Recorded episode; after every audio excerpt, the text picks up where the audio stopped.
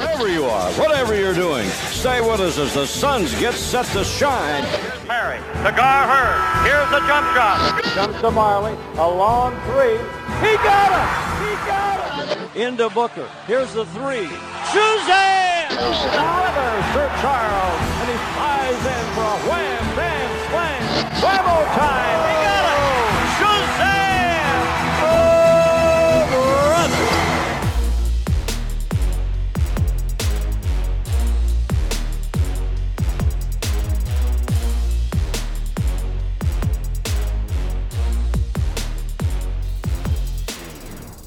Welcome to Seven Seconds or Less, a podcast about the NBA and the Phoenix Suns. My name is Max McCauley, and I am joined, as always, by my co-host. His name is David Nash. David, what's going on, dude? Uh, not a lot, Max. Another Monday morning for me, but NBA basketball is almost here. So, how are you doing? I know the Cardinals just won, so you're probably feeling pretty good. But how are you feeling about basketball almost being upon us? Yeah, I'm excited about it actually. Uh, yeah, I've been distracted by football because the Cardinals are somewhat competitive uh, for the first time in a little while. But uh, I'm excited for basketball to start. You know, basketball is my favorite sport. The Suns are my favorite team. So, you know, it's just gonna be nice to have them back in our lives.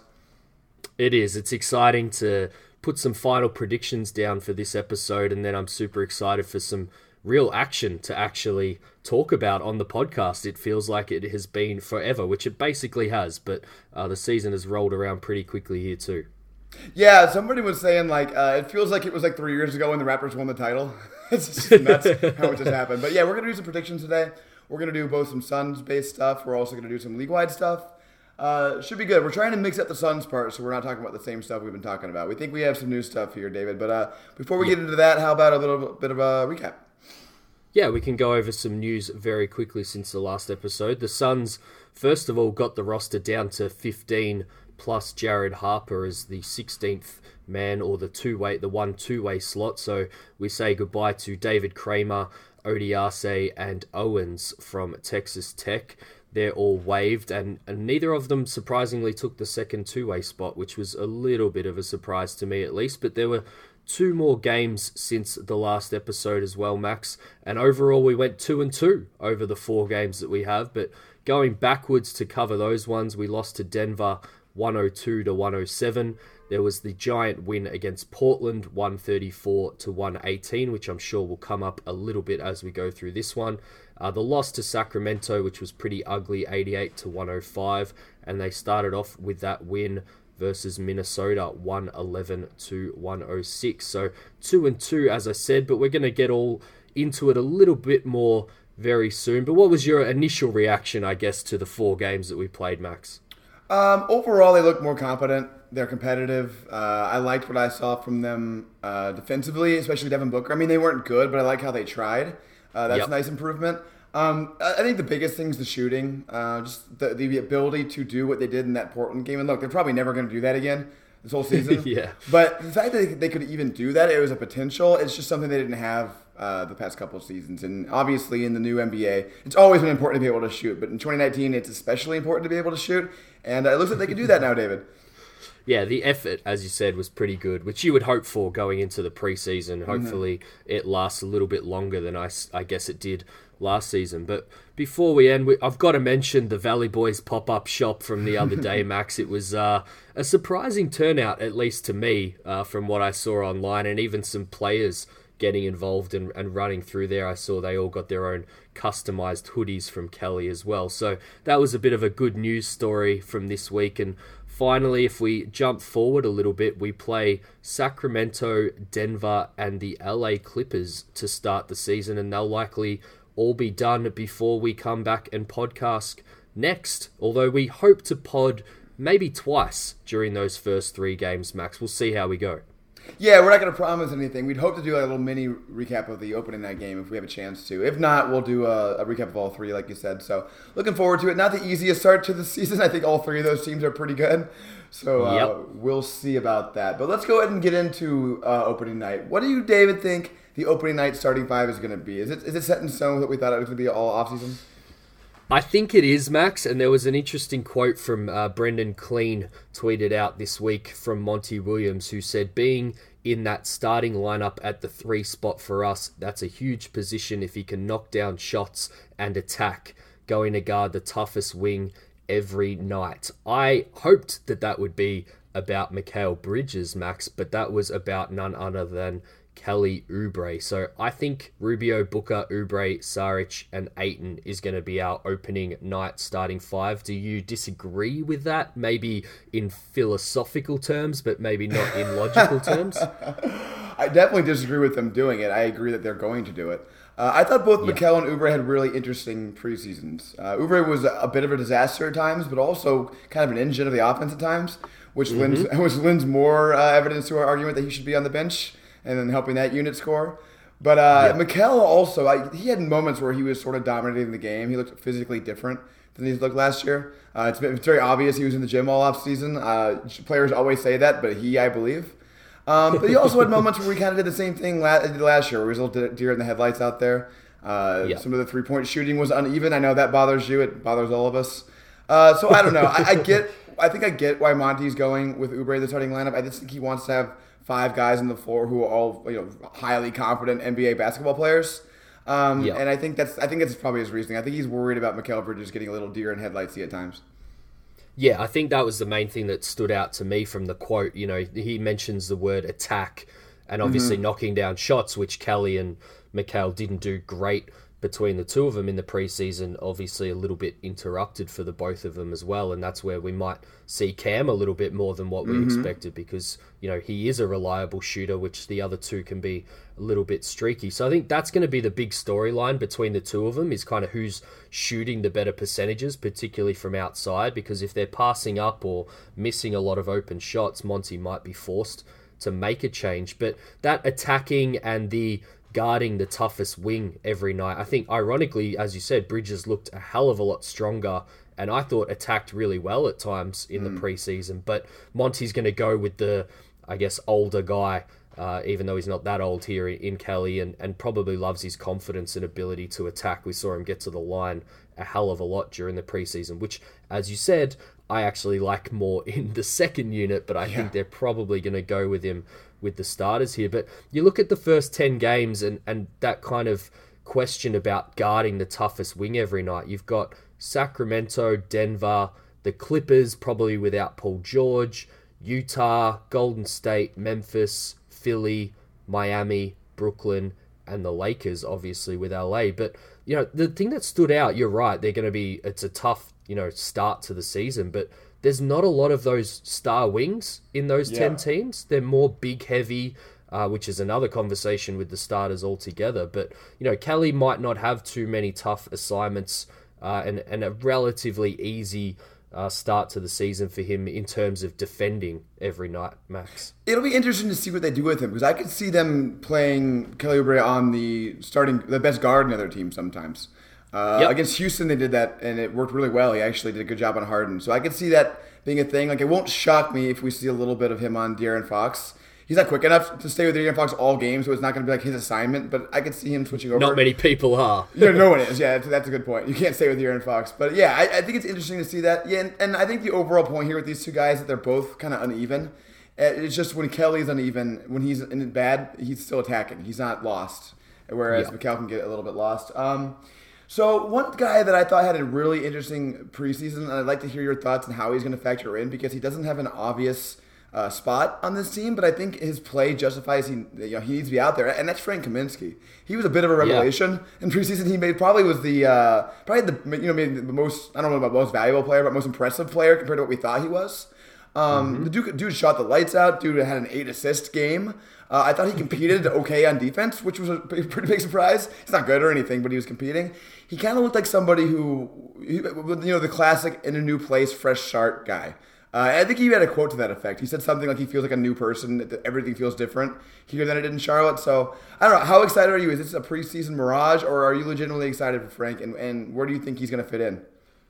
I mean, I'm excited for Frank. I think, as you said, he had some quotes uh, post leaving Charlotte that he wasn't that happy with kind of how he was used and, and mm. how much time he got. And then, yeah, as you said, he's he's had one after the preseason here where he just seems happy. My biggest concern, not to kind of beat a dead horse here, is is they're playing him as the backup four, and as you look at the rotation, that's where he's going to be getting his minutes. Uh, his eight assists in that Portland game that you mentioned, surprisingly, when I went back through and watched, they were all when he was playing the five. Uh, his defensive, um, you know, okay film at time is generally when he's at the five, and I think shooting the ball, he's most effective. Uh, you know, drawing the center out as the five as well. So my biggest concern with him is is you've got to find him minutes because he's he's hot at the moment. He's shooting well. Um, he's playing well across the board and a pretty balanced game. But it actually seemed to be more uh, in those games when Ayton wasn't playing uh, and when he wasn't playing with Baynes. You know, they had a little bit of okay chemistry, but he was better when Cam was like a, a stretch for, I guess, and, and also Saric was playing the four with him as well. So that's going to be a big thing to watch four me for the start of the season is can he, I guess, keep that hot streak going when you know he's probably only going to get his minutes at the four. They tinkered with things a little bit more in the preseason, but you'd expect Ayton to you know play 32 to 35 minutes a night and for Baynes to deserve all those backup five minutes. So, you know, do we get in a tricky spot where, you know, it's one of Baynes or Kaminsky playing, which, you know, Baynes will get banged up at times and it's going to be great to have Kaminsky as another option Yep. there. But yeah, I'm just not sure about his fit at the power forward slot, Max. Yeah, I don't think it's optimal, uh, especially defensively. I think Baynes and Kaminsky can be okay offensively together because they can both shoot. But yeah, it's definitely not optimal. Um, you make a, a key point there, which is Baynes is probably not going to stay healthy all season. I, I'd be very surprised if he played 82 games. So there's going to be Yes. some time for Frank to slot in at the five, I think. And you know, there might be some matchups in some games where it just makes more sense to play Frank than Baynes uh, in, in certain lineups. So I, I could see that happening a little bit. Um, it's going to be interesting. I'm glad Monty has options uh, because this is not a team that has had roster options in the past. It's, it's fun to talk about uh, a player who impressed us and how he might not be able to find minutes. That's a weird thing in Suns. Like, we- if you impress Yeah, us at all for the Suns, you got minutes in, in the old days. yeah, we, we've said that pretty much since you know the July signings. Is that there is some depth to this team finally, uh, and you do get injuries and you do get competitiveness. And you know, one thing for me is you know uh, we'll get into it when we get into the full rotation in a bit, but you know, there's going to be pressure on some guys to perform or lose their spot, and that only means good things for the overall chemistry and, and competitiveness of the team. One thing we didn't mention before that I don't think we've really touched on from the preseason, it does kind of tap into that Kelly uh, guarding guards, as you said before, Max, is they've really looked to hide Booker on the worst matchup, which I don't think is necessarily a bad thing. I, I think it means that we've seen him give more effort in those matchups. Yep. Uh, I tried to highlight things after the last game where he showed a bit of effort, but I think a great point by you where they've got both Mikal uh, and Kelly to, to slot over. They've even got guys like Tyler Johnson and, and Rubio's taking most of the point of attack defense as well. But they've really shifted those one to three positions around quite a bit uh, and been willing to cross match guys uh, to get the best out of their defense, which I think uh, is a bit of a shift from last year. You know, Igor not known as a great defensive coach in general, but he also wasn't uh, all that creative on that end. I don't think they kind of played teams just pretty much straight up, and uh, that wasn't great for Booker from night to night when he was healthy. Yeah, no, I, I think it's a great point by you. Uh, you. You really need to hide Booker, especially because in the preseason, Booker kind of he didn't have his pedal, you know, fully to the metal. I wouldn't say offensively, but once the regular season starts, we're going to be seeing him put up, you know, his customary 20 plus shots. So he's going to be needing to take rests on defense. Um, I hope the effort stays there. I think it'll probably wax and wane. It's just too hard to play defense when you have that kind of load. I, the load will be less than it was before, but it's still going to be a lot. Booker's. I think I saw a lot of people on Twitter a little concerned that Booker wasn't shooting very much. I wouldn't be concerned about that. It's, it's going to change uh, on starting opening night. I would imagine. Yeah, and and Monty had that great quote after the last game that they were essentially hiding stuff. Uh, and not going with the full package because they, they know what they, they've got with Devin Booker and they wanted to trial some other things, which I think you pointed out quite a lot on the pod uh, and on Twitter. It seemed a lot of that trialing was, uh, you know, Rubio and Ayton's chemistry and making Yep. sure they're on the same page. You know, he got a little bit um, too short sighted to, to Ayton at times. But who ends games here, Max? If that's the starting five, we're going to get into the full rotation in a bit. But, you know, we've discussed quite a bit that your, your final lineup will quite often be different to your finishing one. So, what do you think is going to be the, the optimal end lineup in most games here? Most games, I think it's going to be the Mikal and Oubre lineup. Obviously, with Yep. Booker, Rubio, and Ayton around. Uh, but I do think it's going to vary a little bit. I would not be surprised to see Monty play who's playing well. Like, if Tyler Johnson's having a great game one game, wouldn't shock me at all to see him uh, finish a game over Rubio uh, in certain lineups. Um, it wouldn't shock me to see Kaminsky in there sometimes if Kaminsky's hot. Wouldn't shock me to see a lot of things, honestly. Even uh, people are going to hate to hear this. I don't think this is going to happen very often, but it wouldn't shock me if Ayton wasn't out there uh, at the end of certain games if he just, you know, had a, a bad game with foul trouble or whatever. I just, I think, other than Devin Booker, there's basically no one who's definitely going to be out there every single time to close games. What do you think? Yeah, I mean, I'd almost throw Book in. I, I love that you've made this point because the last question I've got here is Will Monty have the balls to bench Rubio slash Booker slash hmm. Ayton? He has options. So, you know, Booker's obviously only going to be if you need a defensive stop to end the game. They Right. actually have guys now where Booker just shouldn't be on the court. It's just plain and simple. The only risk that you're running is maybe pissing him off by having him on the bench for a final possession. But that's where the question comes in. You know, will Monty have the balls to do it? I think, as you said, Rubio's the easiest one. You know, if there's a guy like Tyler Johnson that's playing really well to bench. But yeah, even Ayton, you know, we saw it in the preseason. He didn't take one single three, even after all that talk in the offseason about how he was going to take them. And the offense looked awesome at times with either Baynes or Frank at the top of the key drawing the center out. So, yeah, I don't think we can rule it out that if they need a three or they need a bucket, Ayton might be the guy that needs to be sat at the end of the game. And that's just the cold hard facts until he is a knockdown guy because both Baynes and Frank are showing that they're, they're pretty capable of hitting that top of the, the key three at least and, and stretching the offense out a little bit. Yeah, and I don't want listeners to freak out. They people oh, people already think we're too low in eight, and we're not saying that this is going to be a commonplace thing. It may not even happen. It just strikes us both as a possibility. Uh, let's go into the rotation a little bit. Uh, you have down here. I may have missed this quote that Monty said that there should be a ten man rotation. Um, so outside of, oh, go ahead. Sorry. Yeah, so he's made two comments here. He's made a top four comment uh, around there being a, a core four, but he left it kind of open ended and said he's got to figure it out. So, not necessarily saying he knows who the core four are and uh, that he wants two of those core four to be on the court at all times, which kind of helps our, our stagger argument that we've been banging on about a bit. But yeah, pretty much since the, the day that preseason started, he's also mentioned a 10 man rotation, which is interesting. It means that at least one or two guys that we saw pretty regular in the preseason are going to miss out if he sticks to that, Max. Yeah, I think it's going to be, like we've been saying, kind of a theme of the podcast now. It's going to be who's playing well, I think, who's going to get the minutes. Uh, I think the most interesting thing is going to be see uh, what do Cam Johnson and Ty Jerome do. I, I, I kind of feel like the way he's going to play that is to have them get, you know, little early second quarter stints. And if they're good, they get to come back. And if they're bad, they don't, would be my guess. Um, at least to start to see what he has in them. One of them may play themselves into you know being a regular part of the rotation. One of them may play themselves into not being uh, part of the regular rotation. But as far as the core four thing goes, I mean he may not definitively know, but my guess it's got to be Rubio, Booker, Oubre, and Ayton, right? I would think so. You know, you kind of go with your four most important players, and you know, I had it down here to ask who you think that is. I think we probably both agree that Bridges, you know, should have a chance to be in there as, as the fourth guy.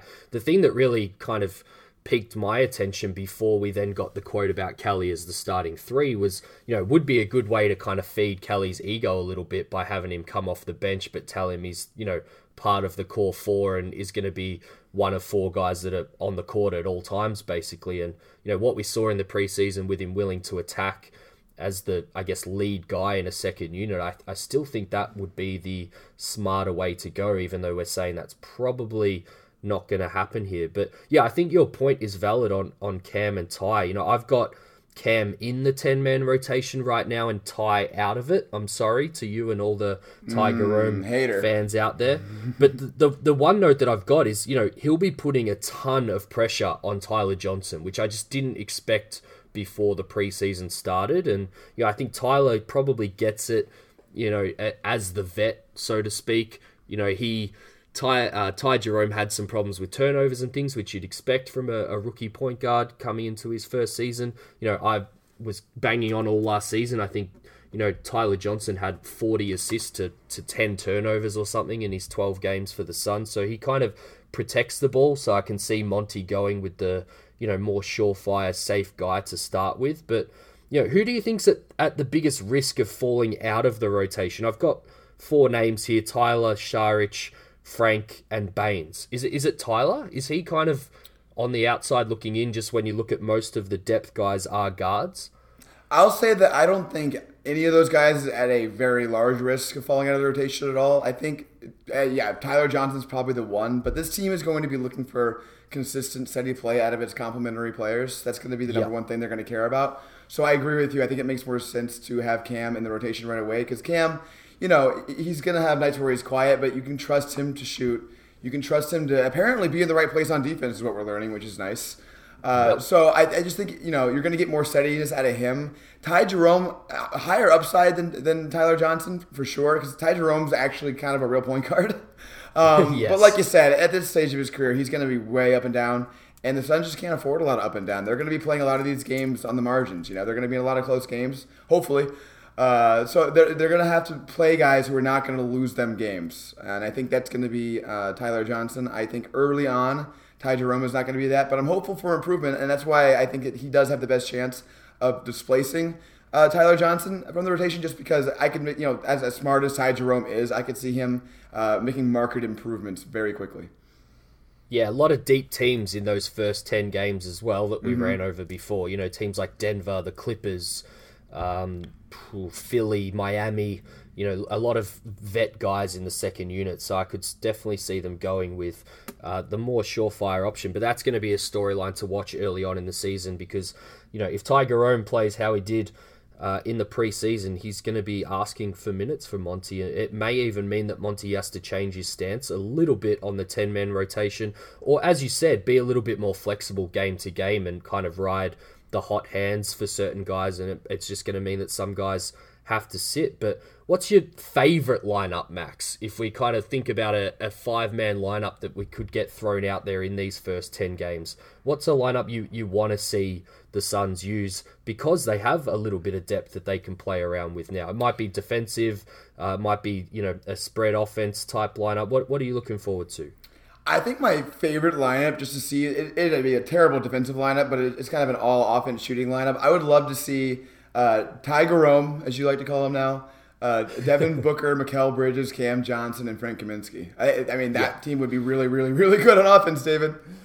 That's how you get back to, you know, 24 threes again, maybe uh, as a possibility, breaking that Portland uh, one from from the preseason because yeah, you just look at it. You know, I was looking at some pick and roll stuff with with Cam Johnson's threes so far in the preseason, and you kind of run a pick and roll with Cam on the weak side of the floor, and then I think in the ones that I was watching, it was Tyler Johnson uh, and Frank on the strong side. It's just impossible to guard the pick and roll, even if you know if it's Ayton rolling or Baynes rolling towards the rim, because Cam Johnson was the one just getting wide open three looks, and he's going to hit most of them Yeah. uh, if you don't go out there and guard him. And if you do go out there and guard him and, and not go and tag the big, then you know one thing we have been very positive with DeAndre Ayton on is you know when he rolls uh, and his touch on the roll once Oh, he yeah. gets the ball, it's pretty much a bucket every single time. So, you know, that's going to be really interesting to watch. As you said, they've got some shooters now, so they can throw some really dangerous lineups out there that, that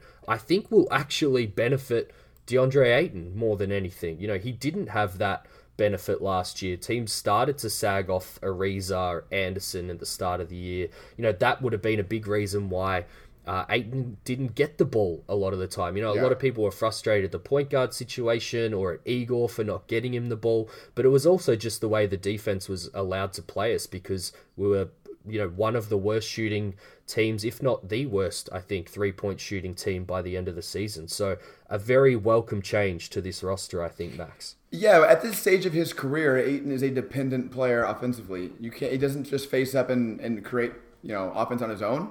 Uh, you can Yeah. go out and do the post a little bit, but you still. have, It's actually uh, as Suns guards proved last season can be difficult to get the ball into the post in the NBA sometimes. so uh, yeah, the fact that he has good guard play around him, and not just good guard play around him, but guys like Saric, guys like Cam Johnson, as you pointed out, guys who are just smart basketball players who can make the right pass. It's going to help him a lot because he is not able to uh, run an offense on his own. Uh, so let's go ahead and go on to the rest of the. So I have a question for you, David, because this this this guy Jevon Carter, he played a lot in the preseason. He played a lot, David. Um, he is not a point guard. he is just not. I don't know what he is. I guess he's like a defensive specialist uh, you know one position defensive specialist who Yep. is, I guess, not a total train wreck on offense, although he kind of is. Um, uh, do you think they were playing him that much to just see what they had in him, or how much are we going to see from him uh, in opening night? Is he going to be like a twenty minute a game guy? Because that's not going to be something I want to see, David. Yeah, it's it's a bit of a concern. It's definitely the other note that I had down with those, I guess, outside looking in guys being Tiger Rome, Carter, Diallo, Lecque, and Okobo. Are hmm. again e- essentially the five guys that aren't going to be a part of this ten man rotation, at least in my opinion.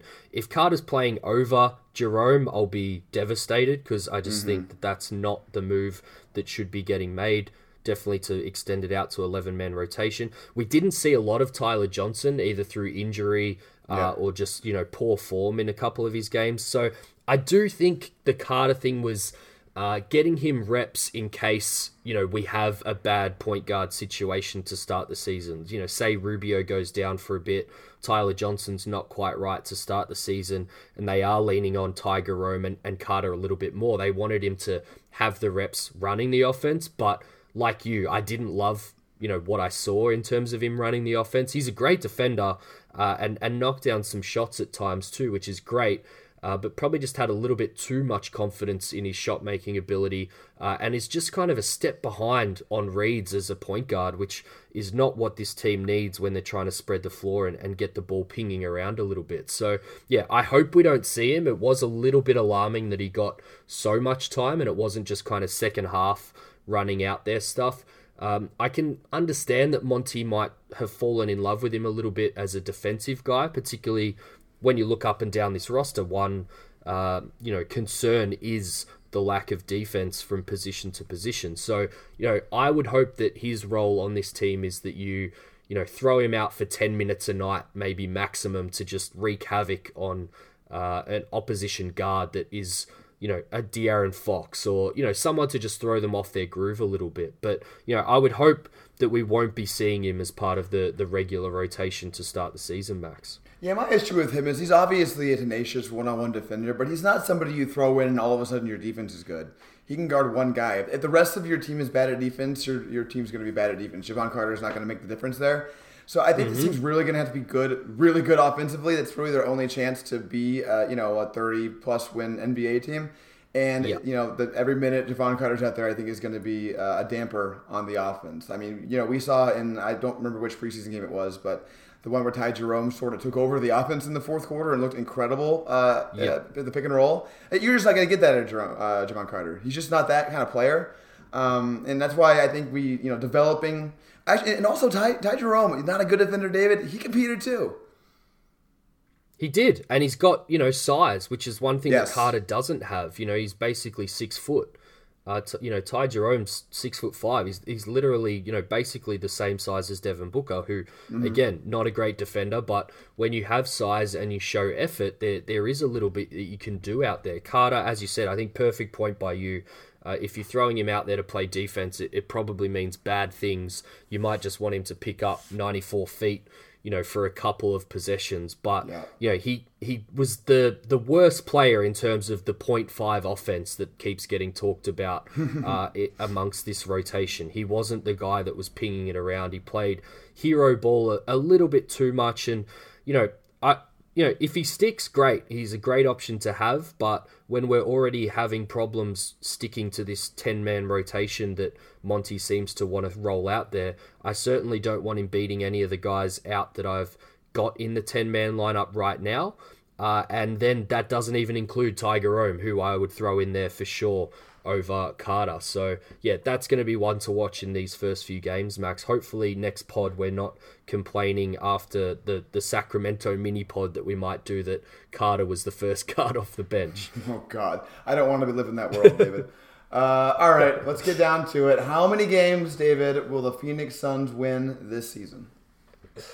Well, Monty has been a uh, quote machine this week because he even made a, a, a comment about, you know, if you're not playing for the playoffs, what are you playing for? Which I kind of love. You know, you got to Yeah. fight for it. And, you know, I think he said people won't be around him too long if that's not what you're fighting for, which I, I love. So I'm going to stick with a, a prediction that I threw out a little while ago when Zona uh, asked everyone for one of his articles. I'm going to stick with 33, but the more interesting question for me, which I'll let you answer after you give your total, is what's the kind of variance from floor to ceiling here? Because I've it's wide for me, Max. Mm. I, I would go as low as you know probably 26, 27, and I if you get me on a good day, I could go all the way up to 40. Yeah, I was gonna say 40 is the high end too. Um, I could even see it get a little worse than that if there's a lot of injury problems, especially if it's yep. involving Rubio and Booker. If those 2 mm-hmm. miss extended time, especially together, it's gonna be a bit of a disaster. So you know, let's just say you know normal injury luck variance. I'd say you're probably about right. I'd say 25 to 40. Um, it's hard to see them in this conference getting above 40. If they were in the East, I would say they could get 45. They could just shock some teams. There's a lot of bad teams in the East. We'll get to that later in our conference preview. The East is terrible. um, but yeah, I mean, I think I'm going to go 35 for them as a prediction. I'm, I'm pretty high on them. Um, I yep. just think their bench is going to be kind of good, David. I think that's one of the things that killed them so much uh, in the past couple of seasons. Is their bench was just it was just atrocious. They didn't have good players there. They had G leaguers and guys who should have been in the NBA. They had Jamal Crawford coming in, Josh Jackson. Oh, totally they, killed them it would just it just murdered them every single time. So now sometimes their bench is going to be better than their starters. That's going to happen sometimes, and it's just it's going to be so much different. It's going to lead to them not having these giant uh, you know gulfs to dig themselves out of. And then at the end of the day, it's just going to come down to you know luck in close games. And I, I just mm-hmm. like them in close games. I think I like Devin Booker in close games. Uh, he's you know he's one of the better closers in the NBA. You just don't get to see it that often, but he generally is. I think of the Orlando game, uh, you know, or a couple Memphis games I can think of where he's hit big shots on the stretch. The guy's money at the end of games, yeah. and I just think that's going to get us some of those you know marginal wins, push us up to 35. But you know, I, there's not really much of a difference between 33 and 35, David. yeah, but it is interesting. We are going to get into this when we when we look at the West, but you know, I think naturally people won't care about the final win total at the end of the year. They're going to look at where we sit as an overall seed, yeah. Uh, and you know whether we were competitive every night based on what we saw last year, where where that just wasn't the case. But you know, from 33 all the way up to 40, you know, and we will get into it, that could place you anywhere in the bottom seven teams in the West or maybe on the doorstep um, of the playoffs. So, you know, that's going to be really interesting to watch. There's going to be storylines galore. You know, I think for me, the biggest, I guess, factor, other than maybe Booker's health, is probably Ayton. You know, I, have been mm. pretty hard on him this week and have copped a, a lot of hate on Twitter for pointing a few things out that people haven't, you know, really liked. But, you know, his play is going to be a massive, you know, reason to whether the Suns are, are 30 wins or, or 40 wins, I think. So, you know, that's why I'm really hard on him to anyone that's listening, is because I actually think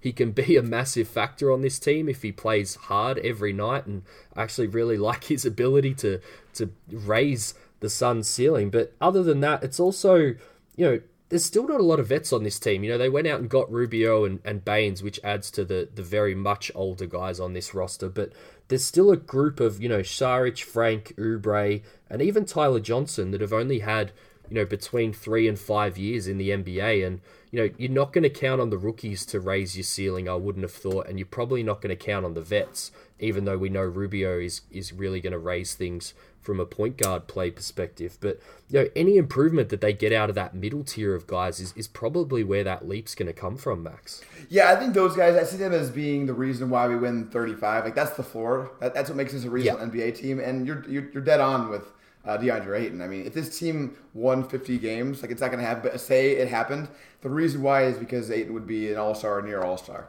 That's the only way that happens because then you have Booker and Ayton as two stars, and that's what you need in the West to get up into that kind of range. Because look at the teams, look at the teams that we're going to go over pretty soon. The whole conference, the teams that are one through six or so, they have two stars or three.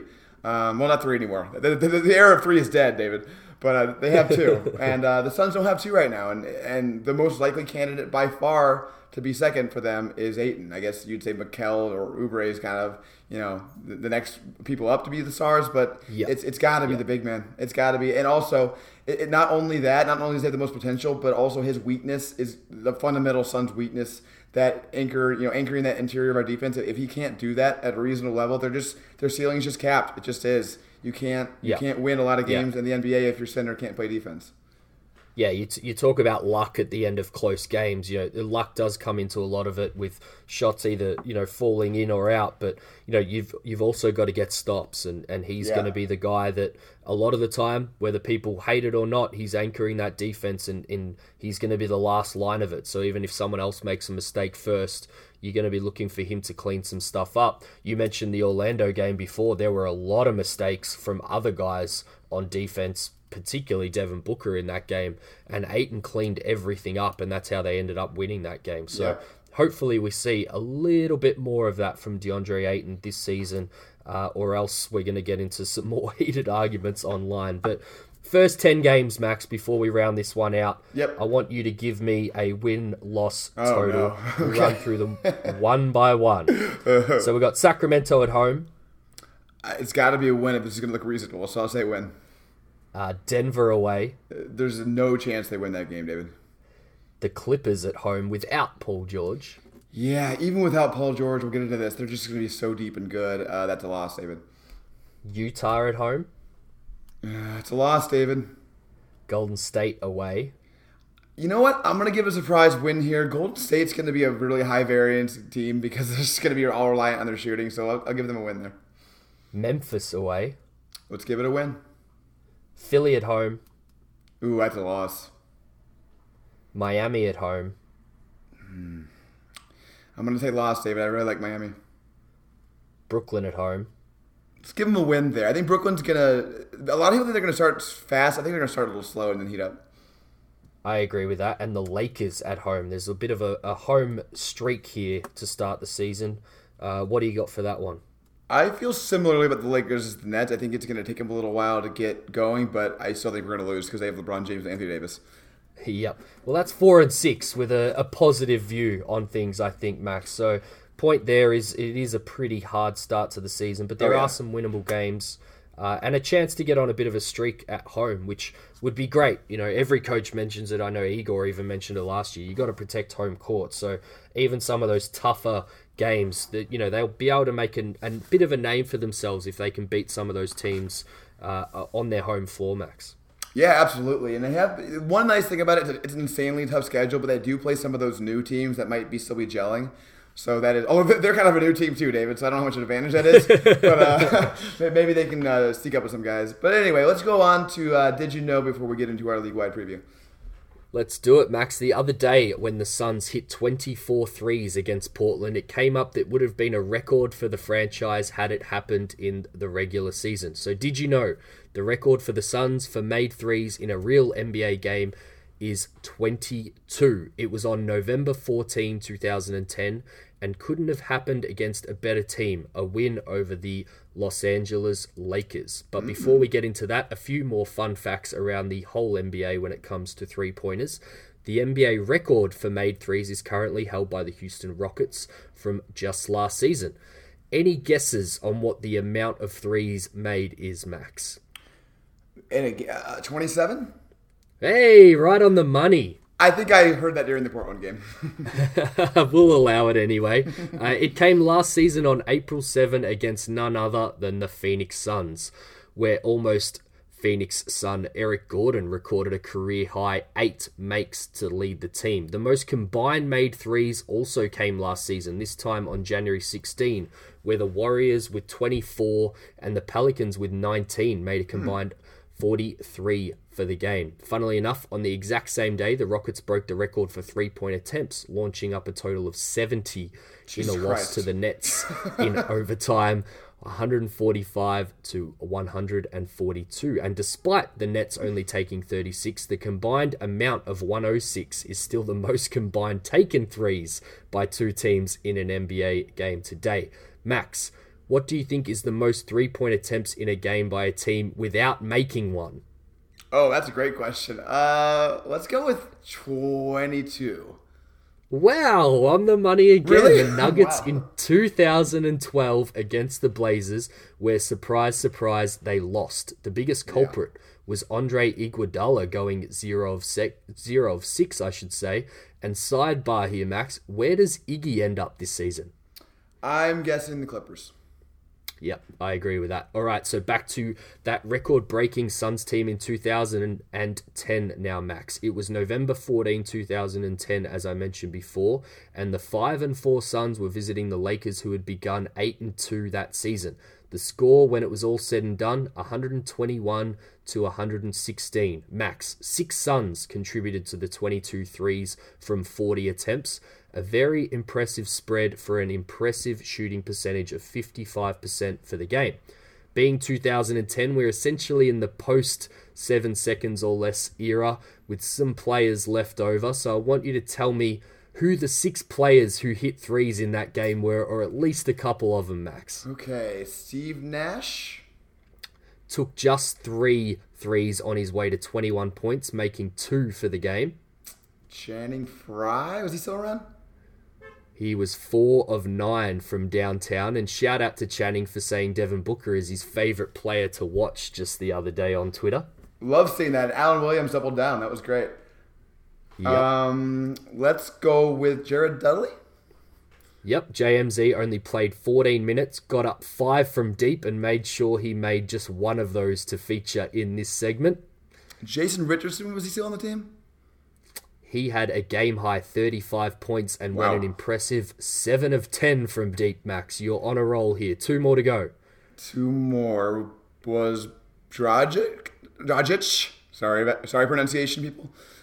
Came off the bench in this one to take five threes and make three of them, and you have one left. I'd be very impressed if you got it, but hey, you're on a roll, so maybe you can do it for us. Oh man, I'm gonna say Turkoglu. Was the other team then?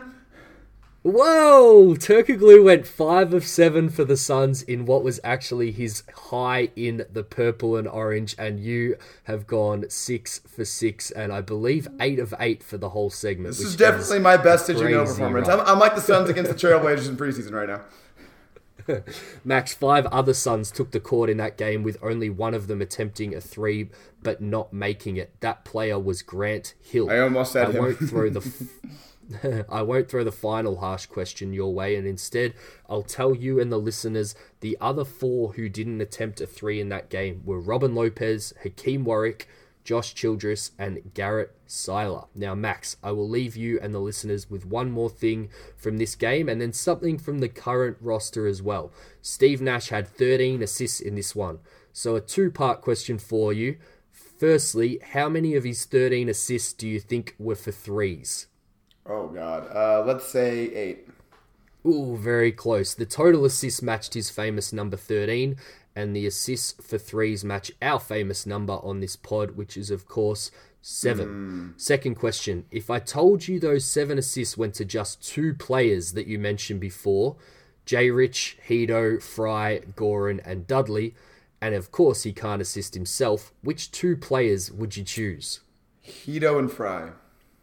Ooh, four of Richardson's seven made threes were di- off direct Nash passes, and you got one right with three of Hedo's five. Finally, Max, there are four rookies on this roster, and as we know, Ayton also has never made a three so far in his NBA career, but you may see where this is going. As we know, and has long been discussed on Suns Twitter and elsewhere, Devin Booker can't quite get over the hump of six made threes in a game as his career high.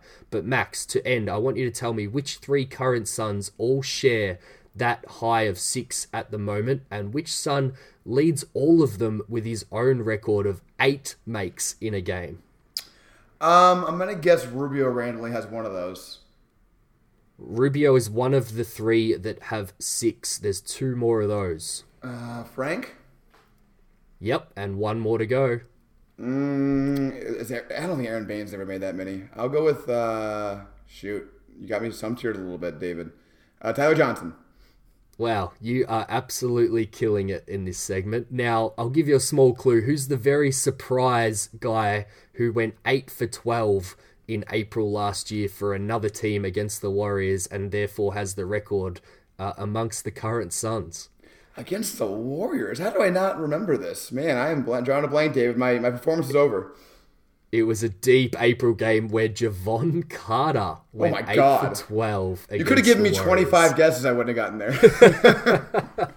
So, Max, I'll list them out for you and the listeners to end Did You Know this week in running order. The current Suns' career highs make makes are as follows Carter 8, Booker Rubio, Johnson and Frank 6, Dario, Kelly and Mikal 5, Okobo 3, Baynes 2, and Diallo 1 for a total of 53. But as you know, we're at episode 65. So I'm going to give you the 12 threes here to make up the difference. And to end the segment, I want you to divide that 12 between Cam, Ty Jerome, and Ayton to round out the roster. When the season is all said and done, what will the game high three point makes for each of those guys be? And bonus points if you can get it to add up to 12, Max. um, I actually think we can probably get there because I think Cam's going to get seven in a game. Um, Yeah, I think I could see that. Uh, let's say Ty gets four. I could see that too. Um, so I only need one Yep. more. I'll do. I'll give. I'll give eight and one. there we go. Oh, well, I, I believe off the top of my head, Cam's seven makes in his college career is the best he's done, and I think Ty maybe made six. So you, you're pretty on the money there, and and Ayton. Let's hope he makes one for the sake of uh, Suns fans that that want to see him take and make one in the NBA this season. But that is it for Did You Know this week, Max. I'm issuing a challenge to Mr. Devin Booker right now. You cannot let Jevon Carter have a higher career three point makes you just can't let that stand. I need to see ten out of you this season, Booker, in one game. Come on, let's let's see it. Uh, all right, David. Let's move into our league-wide preview. We're going to start with the Western Conference, the conference closest to our hearts. Uh, I think what we're going to do this maybe give like yeah, should we do three at a time, four at a time, and then and then talk about what we think. Um, Yeah, well, I've got I've got them in in little groups here, but mostly three or four at a time. So I think we can we can roll with that. All right, you give me your group starting from. Let's start from the bottom, um, and then I will tell you if I have any differences. Let's do it that way. All right. Well, I have one giant group from the bottom in the West here, Max, which was my main overarching point here that I was alluding to before with the Suns. Is you know it, it's really hard to see any of these teams, um, you know, separating themselves from the pack, particularly early on. So I'll go three at a time so you can match up here with me. I've got Memphis last in the West. Uh, I've got a bit of a surprise one with OKC 14th and Minnesota 13th, Max. That's hilarious. I have the Grizzlies last 25 wins, the Timberwolves second to last 30 wins, and the OKC Thunder third to last 33. So we see it pretty close. I think. I think maybe uh, I maybe I'm a little lower on the Grizzlies than you. Yeah. Um, I, I just think, you know, it, they're the clear the worst team in the league. Minnesota, maybe. In I'm the gonna West, I'm going to clarify that there. They're the worst team in the West, Yes. clearly. yes, yes, sorry. Uh, you know, Minnesota maybe have the best player in this kind of Yeah. grouping of, of non playoff teams. Uh, I'll throw that at you now quickly. How many players are better than Devin Booker uh, in the bottom tier of your teams? I've got Karl-Anthony Towns, and I'm not sure I can find a second one, Max. Closest one would be Chris Paul. Um, Yeah. maybe, but I think I don't think I would. I don't think so. So I would go, yeah, just just Towns. And uh, listen, um, it won't shock me if Booker starts getting in that conversation this uh, this season. Let's say that. Yeah, and that, that's a great segue for OKC as well because I'm actually really high on their current roster, and I could see them actually same. being a bit of a pl- plucky surprise team. But I just expect Presti to, you know, hit the eject button at some point and and tank them all the way down by the the end of the season. So that's why they're super low.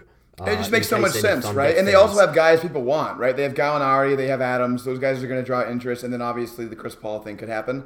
But yeah, it just makes too much sense for them. They're they are a rebuilding mode. They're building around Shai Gilgeous-Alexander. Like they, it makes they need to get rid of Chris Paul at some point. It just makes all the sense in the world. I know they want to. It's just not the Yeah. easiest thing to do because his contract's so big. But uh, yeah, I agree with you though. I think if they kept this roster all season long, I actually would have them a little higher. I might have them around 40 wins because I just think it's a really good Mm-hmm. roster. But yeah, it's not going to be the same thing uh, in February. Yeah, I agree. Now, 12th through 9th here, I've got Phoenix, Sacramento, Dallas, and the New Orleans Pelicans just missing out on the playoffs, Max. And the only thing I'll say there is I think there's scenarios where Phoenix could be better than this entire group of non-playoff teams, which was actually a bit of a surprise to me when I sat down to to kind of write these ranking rankings out. So even though I have them in 12th, I think we're going to see really close bunches here. I think last year 39 wins got you the ninth seed, 36 mm. wins got you the 11th seed, and 33 wins got you anywhere between 12th and 14th. So that pretty much is in line with my win prediction total of 33. But, you know, that high variance total that I gave in terms of their ceiling, as I said, I could see them being the ninth best, best team in the West. Yeah, uh, me too. It's going to be interesting. It's going to be close. I actually have Suns 12 as well, but I have them a little closer to the OKC range. I have them at 35 wins, as I said before. And the next three teams I actually have all in the 40s, low 40s. Uh, and Yep. then the, and then we'll get to it later, but then my next three teams are all in the low 40s too. So I just think this is going to be this massive group here. Uh, I have Yeah. Pelicans 11th at 40 wins. Before the Zion news, I would have had them in the playoffs. I'm just nervous Yeah. about him. I just don't think he's going to stay healthy this season. Ah, it sucks so much. It makes me so sad because I think that was going to be the most fun team in the league, and maybe they still will be. But man, opening night, not having Zion in that first game, how much of a bummer is that, David? That's rough. That's rough. Uh, um, they're probably pretty glad that they already sold that one out many weeks ago. I'm Yeah. pretty sure. uh, because yeah, everyone was was waiting for Zion. I think that's going to be a storyline all year. Hopefully not all his career, but Yeah. yeah, I I maybe would have even thought about keeping JJ Redick's playoff streak alive. Uh, and putting him in the playoffs if, if Zion was healthy to start the season. Did you know that he's never missed the playoffs, Max? Zion or JJ Redick? yeah, I- JJ Redick has I what you never missed the playoffs. It's That ridiculous. is pretty damn impressive on three different teams. That's actually amazing. Um, all right, I'll go into my number 10. My number 10 is a surprise, David. I have the Portland Trailblazers at number 10 with 42 wins. Ooh. And I have the Dallas I- Mavericks at number 9 also with 42 wins. I like it. I like it. I've snuck Portland in, and they're in a little group which we can get into here in a minute. But yeah, I think they're really vulnerable and, and yeah. super thin if you look at their kind of ins and outs. So uh, yeah, they're only one bad luck thing to start the season away from uh, falling right. Uh, where you've got them, I think, Max. So I think that's a great call. I didn't have the balls to do it, but uh, yeah, I think you're right on the money in terms of their vulnerability at the at the bottom of those rankings in the West. I didn't want to do it because I, I just trust in Dame and CJ so much, but they don't really have a small forward, David. like I guess Kent Bazemore kind of, but man, that team, their wing, their wings. Like I don't, I think people underrate how much Aminu and Harkless did for them. Neither one's like a superstar or anything, but they, you know, they just give you a lot of depth. Uh, they don't have that anymore, and also the Whiteside thing. I, I don't like Hassan Whiteside. Uh, if Nurkic were going to be healthy all season, I would feel a lot better about this team. Uh, man, I think their defense is going to suck. Uh, it's going to take a lot from Damian and CJ. If they suffer a Damian CJ or CJ injury, they're going to be in trouble. Um, and then the Mavericks, and- I, I wanted. you to, know- oh, go ahead. Yeah. yeah, it doesn't you know look good for them at the, at the end with the postseason, even if they do sneak in, because Yeah. you know Dame and CJ, as you said, are going to have a, a massive load during the season. Yeah, and then um, the Mavericks. I, I like Luka. I like Porzingis. I don't like very much else. Uh, a good question was brought up on the Bill Simmons podcast and their Over Under podcast about who's the third best player in the Dallas Mavericks. It's really hard to find that out. I don't know. They, they Yep. said Seth Curry. I don't think it's Seth Curry. If it's Seth Curry, they're in trouble. But uh, we'll see. It's gonna Luka and Porzingis are gonna need to play near 82 games and be awesome if this team's making the playoffs. But I have them 42, right below my next team at 43. So I don't think they're that far off. Yeah, I mean, I think the argument's probably there for Tim Hardaway Jr., which is just as gross. So yeah, yeah, I, I think you're right. The top two really good. Porzingis health, obviously, the main thing to watch there. Um, but yeah, I, I had them in tenth as well. So we're- pretty much on the same page here. Uh, outside of, I guess, you having a, another team in the playoffs and, and Portland out of it. Yeah, and I'll, I'll go ahead and go to my grouping the next three. Uh, so I have the Kings at 43 wins in the playoffs. I have the Spurs Yep. at 43 wins as the seventh seed. And I have the Warriors with 44 wins, sixth seed. So I really see these teams bunched up. I know you want the Kings and you have the Blazers in, but are you are you kind of similar here? Yeah, so I've got uh, the Spurs eighth, Portland seventh, and the Golden State Warriors six. I've actually got the Warriors in my next grouping, which we'll get to in a minute. But yeah, Portland and the Spurs together at seven and eight. Uh, as I said before, just didn't have the balls to write either of them off. But I think the Spurs look pretty vulnerable in terms of age. Uh, you know, you can lean on your vets, but they can also come back to bite you a little bit. Uh, so they might be leaning on guys like DeJounte Murray and Derrick White a little bit too much during the season. Uh, and we've already gone over Portland, just super thin. So I think they're one, you know, as I said, injury or something away from falling out of the playoffs and things being wide open at the bottom of the West. Uh, and I agree with you, Golden State six, which I can, I guess, segue into to my next one. Uh, I've got the Lakers fifth and the Clippers fourth. So that grouping there, they're all kind of health permitting teams and, and nightmare low seed matchups come playoff God. time. Uh, if if you know the Clippers, the Lakers, and Golden State Warriors are sitting in those kind of four through six spots, you know, all healthy. Who have you got? You know, when the playoffs come, Max, out of those three teams, who's the most dangerous? Uh, the Clippers, definitely, and we'll get we'll get to some Yeah. like uh, playoff and also title predictions later. But uh, I like Yep. the Clippers. I'll say that. Um, the I want to say one quick thing on the Spurs. I don't like their roster very much. I just I'm not picking against the Spurs to make the playoffs, David. I'm just not going to do it. Yeah. Popovich. Uh, Exactly. I have, and also the one thing on the Warriors, real quick. They're fascinating. They're like the most fascinating team in the whole league to me. I just can't wait to see what D'Angelo Russell looks like on that team. Uh, I really want to see if Marquese Chriss is actually going to play a role on that team because that would be hilarious. Uh, we'll see about that. I'm still skeptical, David. Uh, but I share. You had Lakers five, right? I did. I have Lakers five as well. I have them with 50 wins. Uh, so this is my. I, it really jumps up here for me. And then I have the Nuggets fourth with 53 wins. Um, I like that both these teams a lot. Uh, I actually like the Lakers more as a, as a playoff team, and the Nuggets more as a regular season team.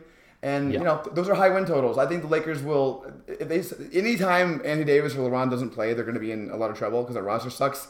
Besides those two, but you know on the other hand, those two are ridiculous. And I don't know if you catch any of their preseason, David, but they are going to be good together. I'm going to go ahead and spoiler alert. they're going to be good together, so that's going to be uh, fearsome. They could be anybody.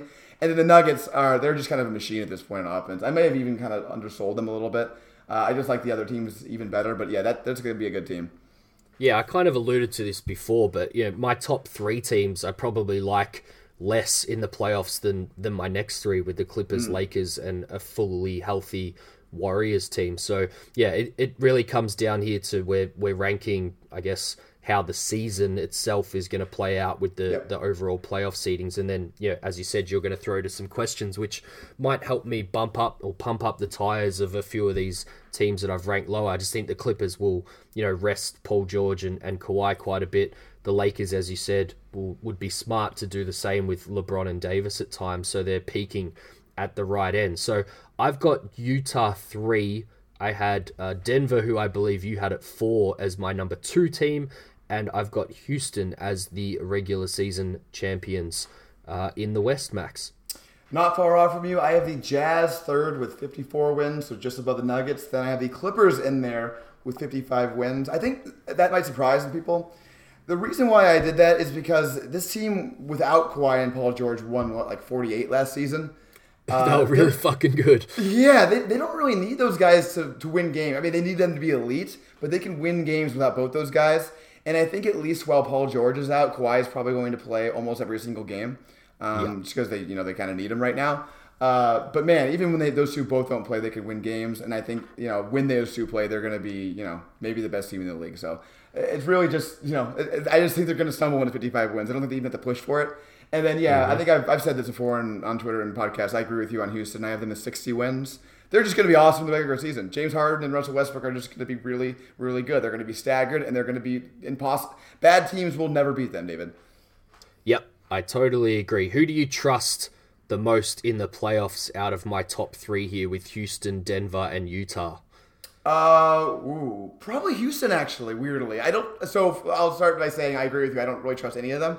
I don't think Yeah. those are the ones that are going to win it all. But I think I could really see Houston. You know, because they're the one seed. Say they get in my scenario the Kings, uh, and then maybe they get the Nuggets. I, I, think they can sneak into the Western Conference Finals just because of good seeding. Yeah, I, I agree with you on that. Uh, and we can probably jump over to the east. Not sure how low you want to drop down here because it is a disaster at the bottom of the east, Max. Let's start at the top this time, and then we'll see how we're feeling at the end. I, it's fun to make fun of, but I don't want to spend too much time on it. I'll start with Yeah. uh, I'll start with my top three. I think we're gonna share a top two, right? We're gonna in some order the Sixers and the Bucks. I have Sixers ahead of them, but which order do you have that? Yep, I had Milwaukee one, Philadelphia two. I thought about it a lot. Um, I'm a little nervous about the Bledsoe injury thing. They're, just, they're a little not as deep as they were before without Brogdon and all that stuff. Uh, I'm talking about the, the Bucks now. And the Sixers, I think, are just going to be suffocating. Uh, their defense alone is going to win them a bunch of games. So I, I, you know, I see them in like the high 50s range, and the Bucks just shortly behind them. They're both going to be awesome. Yeah, I know. You know the Bucks lost Brogdon, but I, I kind of went with, uh, I guess, less change in Milwaukee than Philly. Um, obviously, Yeah. Butler going out is a pretty massive change, and Horford coming in with uh, um, Josh Richardson with the other major change, I guess, in Philly. So I think they got a little bit more to work out, whereas Milwaukee should just hit the ground running, so to speak. So who do you have in that third spot? You've kind of alluded to maybe being different to me, so I'm guessing maybe you're picking a bit of a surprise. Definitely, yeah. Surprise pick. I have the Miami Heat third, which I think is going to be very surprising to a lot of people. Uh, I think Jimmy Butler is going to be, have just an awesome kick-ass year. First of all, he's just a great player, and I think he's like where he wants to be finally. He is a team that really fits his uh, mo, which is just you know grind your ass off, play awesome defense, like you know, try you know, literally fight like your uh, for your life on every possession, sort of thing. Uh, I love Bam Adebayo. He looks incredible in preseason. Oh my God, he's going to be a revelation. Uh, I think Goran Dragic, if he's good, they have a trade to make too. I think I could see them being a Lowry team and you know our Chris Paul team. I just think they're going to be really, really scrappy and good. I, I, and also Tyler Herro has looked really good in the preseason. I just there's a lot I like about this team, David. They're trending in the right direction. Yeah, they're, they're chippy. You know, other than Dion Waiters getting himself suspended for the first game, there, you know, there, there's a lot to like about that. I, I think it kind of uh, sits in. You know, I've got Toronto third, but you know, I was quite high, I believe, this time last year on Toronto, um, and ended up being right with were, them. yeah. You know, eventually winning the, the championship. But I remember it was. You know, I did put the caveat that it was based on them making a move, which they eventually did with Marc Gasol. So I think you're right. You know, Miami could be the, the third best team in the East, you know, even without making a change. But specifically, sorry, if they do make a move, then I could really lean into that pick for you. Yep, and uh, I'm with you on the Raptors. I had them four, so I, I think they're going to be slept on a little bit, but they still got a lot of guys in that team who are great players who just won a championship. Uh, Kyle Lowry is obviously great. Marc Gasol, uh, Pascal Siakam just got a max. What do you think about that, David? I thought that was a really interesting uh, extension. Yeah, I mean, it was kind of expected. I don't think, you know, I think they were, there was maybe rumors they were going to try and get him for a, a little bit cheaper, but, you know, that was kind of what they had to do. But I got a question for you without notice here. Siakam is the what best player in the East? Oh, wow, that's an interesting question. Um, just looking down, that's a lot of money. That's a lot of money. Yeah, I don't think he's in the top ten, David. I think he's like a very fringe top ten. What do you think? Well, you've got, you know, just going down the list here, you've got obviously Giannis in Milwaukee. Yeah. You could probably argue that Embiid and Simmons are both better than him in Philadelphia. You could even argue Horford is better than him. Potentially. Miami, obviously, Jimmy Butler, as you mentioned before. Boston's an intriguing one. I, I, I'd probably take Siakam. Oh, I guess Kemba Walker. I'd take Kemba. yeah. Uh, it, yeah, it's probably a, a better bet. So yeah, you're still banking on a, a little bit of projection here with Siakam being able to take his game to another level, which we're going to find out very, very quickly without Kawhi Leonard in town because Siakam's going to have the best defender on him all the time now, uh, particularly out of big guys. So uh, it's going to be really interesting with that extension to see how he goes to start the season. Yeah, it's one of the more fascinating things. It's like the only reason to tune into opening night, honestly. Now that Zion's not playing, that and that and Lonzo Ball three point uh, marksman. Uh, what I'll be watching for. But uh, I have the Boston Celtics fifth. David, do you as well? I had them fourth, so I've got Miami Oh, oh, fifth. okay, got it, but you know, I, I, I agree with you in terms of uh, you know Miami being good this season. That's for sure. So Boston's really interesting to me. I think they're going to be pretty good uh, on offense. I think the defense is going to be a disaster. They don't. Uh, Al Horford, uh, Enes Kanter downgrade is a is, that's a real downgrade, David. Uh, it's Yes. they're very very reliant on Gordon Hayward or Jayson Tatum being an awesome like wing playmaker. One of those guys has to do that, or else they're going to be kind of in trouble. I think. I, I think they're going to be good just because they have a lot of talent, but I don't know. I it's people are very rosy about them. I don't totally see it. Yeah, the the big rotation is pretty rough in Boston at the moment. Yeah, I saw some people say maybe Sabonis would be worthy. Uh, you know, with that news with Indiana, who I'm sure we're going to get to in a minute. But you know, I think you're right with Hayward. I think he's the the swing guy here in terms of whether they're a, a really good team in the East or, or just an average team where we've got them, I guess, at the moment. They're another trade to make team. That's the Steven Adams destination. It's written all over. They need to go get Steven Adams. Yes, I'd agree with that one too. Um, Number six and seven and eight. I'll do all three of these, and we'll see if we share it. Uh, maybe a bit of a surprise here. I have the Magic six, the really good defensive team. Uh, Bulls Mm-hmm. seven, maybe a surprise, and then I have the Nets eight. All right, we do differ a little bit. So I've got the Pacers six, Orlando seven, and Detroit eight. Okay. Yeah. So let's talk about the Pacers. I think that's the most interesting thing. I have them nine. I just I don't think Oladipo is going to come back 100 percent right away. That was a really nasty injury he suffered. Yeah. Uh, I really don't like the whole uh, Sabonis Turner thing. I don't, and now they have Bitadze playing well behind them. Like uh, maybe they can get away with a good trade of Sabonis, but as the roster stands right now, David, that situation makes me nervous. Yeah, I agree. And you, you never want to start the season with those rumors and things kind of floating over your head, particularly because, you know, I put probably six through 10, and I think the two teams you threw up there in, in Brooklyn and Chicago, I've got at 9 and 10. You know, you could put a blanket out of, you know, over all of those teams before you get to, you know, the dud teams from 11 through 15, I think. So, you know, the biggest surprise from that group, hard to say you know, I, would almost wanted to lean just with the star power on, on Detroit and Brooklyn with, with Blake mm-hmm. and, and Kyrie, but you know, health is obviously a, a, big call with both of those as well. So, yeah, I think we're on the same page with Orlando getting themselves in there, just with a mm-hmm. deep, uh, good team, well coached team. Uh, and then, yeah, anything could happen from there. But, you know, I just kind of went with some teams that I trust a little bit more than others, I suppose. Yeah, I threw the Pistons in at 10, so I'm with you. That's the next tier. Um, I'm just nervous about Blake Griffin. You brought it up. I, you know, he had a really awesome season last year, but he even had a little bit of injury stuff go on, um, and I could see a lot of injury stuff going on with him. So if they yeah, lose him for when, a certain amount of time, they're going to be bad. Yeah, and when he's on the Suns halfway through the year, Detroit will therefore be very, very bad, Max. God, I hope so, man. From your lips to uh, James Jones' ears. uh, and then uh, just real quickly on the Bulls, I just want to mention that I, I just love their roster, David. They have a lot of guys who I like. Satoransky, obviously, I like. Thad Young, I thought was kind of a weird signing, but when I look at it now, like it, it's nice. It's going to make them a lot better. Uh, and mm-hmm. then the whole Wendell Carter, uh, Lauri Markkanen thing is really, really interesting to me. Yeah, really nice mix of, of good young players that will mm-hmm. contribute to winning basketball, and, and, then some you know heady vets. So uh, yeah, I, I definitely tinkered with putting them in there, but just don't trust them. I guess like I don't trust the Phoenix Suns to make a, a major, major leap, Max. Yep, fair enough. I guess the, I kind of see them similarly. Yeah, it's just one place in the East, one place in the West. It's probably why I have it like that. Uh, all right, I, I see a tier of one team, David, at number 11, and that is the Atlanta Hawks. I think they're going to be pretty damn good offensively. I think they're going to be a disaster defensively.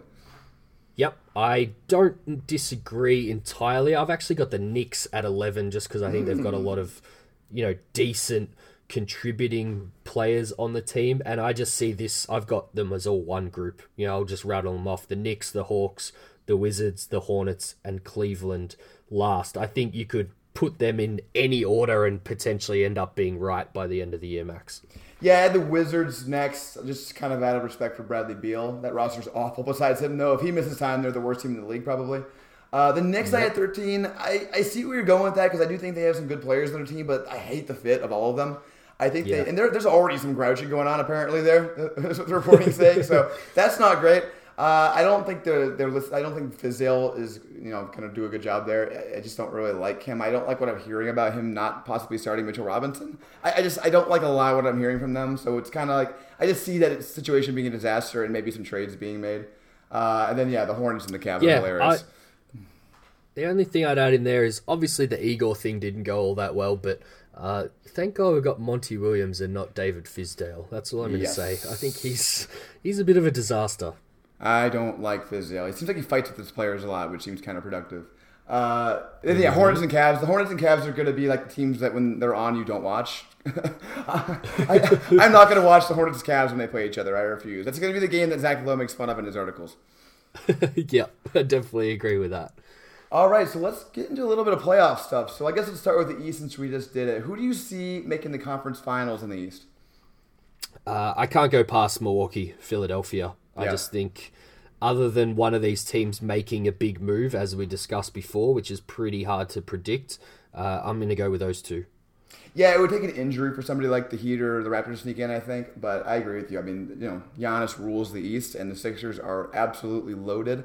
Um, I've thought I've thought so much about who I'm going to pick between those two teams, David. I love them both. I think it's like a six or seven gamer.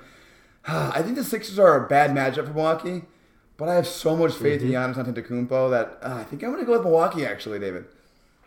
Yeah, I'm sticking with Milwaukee. Philly's going to be really interesting to watch during the regular season, but you know it, it's just really hard to see them ever getting the pieces right. Uh, yeah, I saw a great clip from Ryen Russillo from I think it must have been from the the Bill Simmons pod where he just talked about the you know Ben Simmons Embiid combo and and you know who's taking mm-hmm. their shots where and how off it is just in terms of balance. I think he said you know, yes. something like Embiid taking you know 480 shots outside the paint last season or something like that, and, and Ben yep. Simmons only taking a dozen or whatever. So you know that is already something that they haven't been able to get right. And then they've thrown Al Horford into the mix. So then the mix between him and Embiid and, and staggering their minutes and things like that is just, you know, I just think for playoff basketball, again, I'm going to go with the team that seems to already have shit figured out and they know who their best player is and they know how to build around it. And yeah, I'm just going to go with the Bucks. It's a safe, boring pick, but.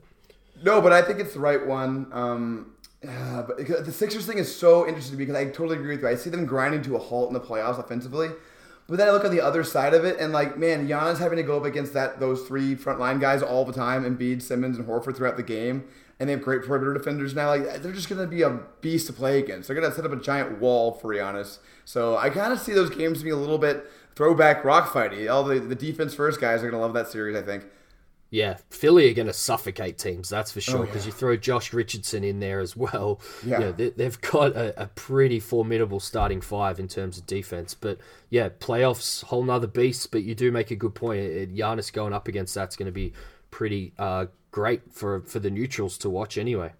So I'll start with my West Conference Finals. Um, I think the best teams in the West in the playoffs are going to be the Lakers and the Clippers. However, mm-hmm. I think the way seeding works out, I think they'll play each other earlier. So I actually think, as I said earlier, Houston will make it to the conference finals, uh, and they will lose there to the Los Angeles Clippers. David. I think we are on the same page with this one because I've mm. got the Clippers and Lakers at four and five, so I can't exactly pick both of them to go through to the finals because they're going to play each other in the first round if I keep things consistent. And yeah, Houston, the one seed, uh, should get a pretty easy way through to the finals, but I uh, definitely would see them losing to a healthy Clippers team. So uh, Clippers Bucks, Max. Yep, Clippers Bucks. We both got it. Who do you got winning it? Uh, I just love the Clippers story. Uh, know, it's just a great uh, get for them in the off season to overhaul their whole roster after a really plucky uh, team beforehand with no stars on it. So uh, I'm going to go Clippers beating Milwaukee uh, in six or seven, Max. Yep, I agree. I think the Clippers win it. I will say though, um, if I had to bet money on a team to win the title this year, I would bet on Milwaukee probably because I think the West is going to be harder to get out of. Bucks have to just beat one team, but I do think the best team in the league is the Clippers, and they should be the champion if they make it. Yeah, I don't disagree with that, and yeah, it, it's quite uh, a good thing to. I had another note if I had to bet on someone. I think it was with that star power of Detroit and Brooklyn before, just because, you know, if you're actually using own money, your, your thought process goes yeah. a little bit differently. And I think, yeah, with the weakness of the East, uh, and I guess the consistency, as I keep saying with Milwaukee, I, I definitely agree with you on that. You, would kind of be leaning Milwaukee uh, if you were, were, spending your actual money and not fantasy podcast money here, All right, are we ready for seven seconds or less? I'm ready. We haven't done a, a full blown one for a while, so uh, hit me. Alrighty, seven seconds or less. The segment where one of us asks the other three questions, for which the other has not prepared and only has seven seconds or less to answer. I'm asking the questions this week. David, what are you most excited for uh, for the Phoenix Suns season? Like, what one particular thing are you most excited to see? I think the chemistry has been great this off season and, and this preseason. You know, the, the Valley Boys shop even was a, a window into that the other day. Mm. Uh, so I'm just excited to see, you know, what seems to be a, a very fun team with with the full support behind them, uh, and for them to get a little bit chirpy. You know, we kind of mm-hmm. saw. Uh, it in little stages last year, and I think if they get a few wins on the board early, I think they could be you know, a real cocky. Uh, you know, we know that Booker loves to chat. Uh, Oubre, you know, gets people's interest with his, you know, maneuvering on the court and, and certain things that he does body language wise. So I think they could be, you know, the chirpiest team in the West and, and the team that you don't want to come up against night to night, Max. That's what I'd be excited for. Well, that answer. It's better than my answer, which is Ty Jerome. Uh, all right, similar question, but as we do on this podcast, this is for the league wide. What are you most excited for around the league, not the Suns? It- It's a boring answer, Max, but all the duos now and, and health being such a big thing as we've just run through with all of the teams uh, in the East and the West, I think that's the storyline is which duo is going to be healthy at the right time of the year. Uh, and, and I guess the chemistry, there's a lot of new duos here. Russ and Harden, you know, Kawhi and PG. I could see things not actually going all that well with the Clippers with that scenario if things, you know, went a certain way. Uh, Davis and LeBron, as you said, uh, the Warriors, if they get Clay back, I guess that's still a, a, a big three of sorts. Um, and, you know, Philly have got what they've got going on in the East as well. So that's it for me. It, it's a boring answer again, but, you know, all those duos, particularly the ones out west and, and in particular in LA, I think is going to be a massive storyline that we're never going to be able to get away from during the year. No, no, that's going to dominate the entire media sphere, Twitter sphere, blah, blah, blah. Mine is seeing what the Warriors are going to be like, especially early on. I, I'm just fascinated by their roster because it's so bad. And I just want to see if Steph Curry and Draymond Green can carry it and how much D'Angelo Russell helps. I'm just fascinated by it in general. Uh, Yeah. All right. What prediction that you made on this podcast are you most confident about? Ooh, that is a very good question. I am very, very, very confident that the Houston Rockets will lead the West for wins in the regular season, Max. You stole my answer, David. That is what I'm most confident about as well. So it's going to be fun to do this podcast in about a month when Houston's like seven and ten or something like that. yeah, people will come at us for how dumb we are and stick to the Suns. But I guess to give it a Suns flavour, I, I'm very confident that the starting lineup on night one will be Rubio, Booker, Kelly, Saric, and Ayton as well, Max. Yep. So am I. I guess for a Suns one for me, I'll, I'm confident that Devin Booker is good. Are you Oh. sure? I'm pretty sure. Uh, all right, that is it for us. Please, as always, rate, review, and subscribe. It really helps. David, I believe you have a few reviews you want to read. I did. I set the challenge earlier in the off season of getting to the magic 100 number of five stars before the season starts.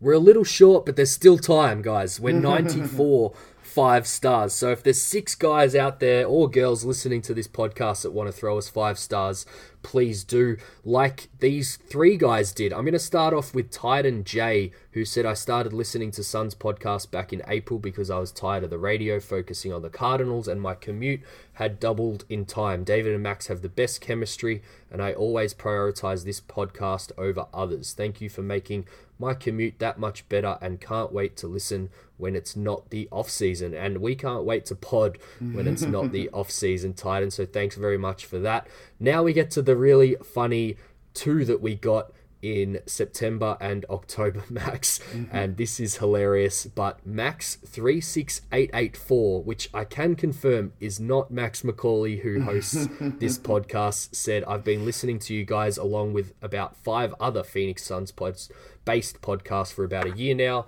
Sorry for not rating you guys earlier, and I can with certainly say that this is by far the best Phoenix Suns podcast. You guys are both very entertaining and informing. Keep up the good work, and I can't wait to listen to your podcast when we actually start winning more than 25 games. Max, are you sure that wasn't you? You know, I think if I was going to make a burner to review my own podcast, I probably would not use my own first name. And this is where it gets really ridiculous, but the next review is from another generic David4711, who just said, Thanks for all the great content, and gave us five stars and said, This is my favorite Suns podcast. And I can confirm, as hilarious as it is, that that isn't a burner for me either. So that was the fun thing that I alluded to last episode with uh, a Max and a David giving us very complimentary reviews, Max. The best part is that not only was it this, our names, but they, they had the same structure. It was our names and like a, just bunch of random numbers. This is great. I love it. Absolutely That's awesome. All right, everybody. Thank you very much.